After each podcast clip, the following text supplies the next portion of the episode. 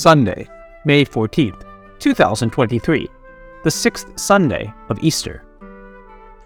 The disciples understood that Jesus was leaving them.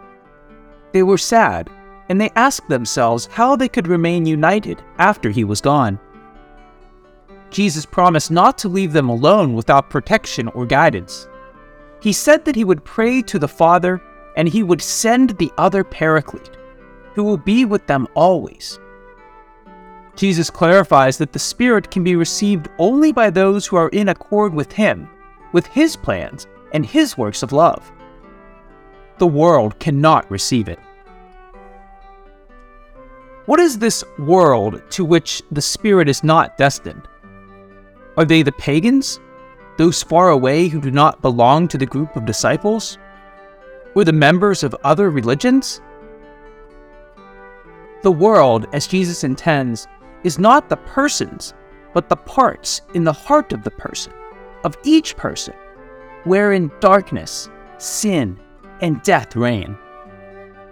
That is where worldliness is present with the Spirit, contrary to the Spirit of Christ. Paul reminds the Corinthians of this after they allowed themselves to be guided by human wisdom.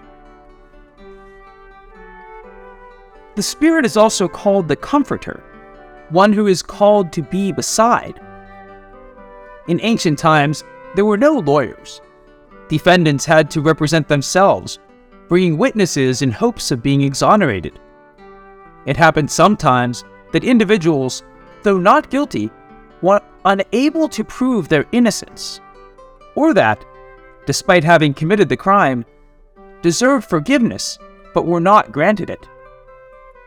For them, there remained one last hope that in the midst of the assembly, there would be an individual honored by all for their moral integrity. That blameless person, without uttering a word, would get up and stand at the side of the accused. This gesture was equivalent to an acquittal. No one would have dared to ask for more condemnation this defender is called the Paraclete. That is, one who is called to the side of another who is in trouble. The meaning of this title is, therefore, protector, helper, and defender. Jesus promises his disciples another paraclete, since they already have one. He himself, as John explains in his first letter. My little children, I write you these things so that you may not sin. But if anyone does sin, we have a paraclete by the Father's side, the righteous Jesus Christ.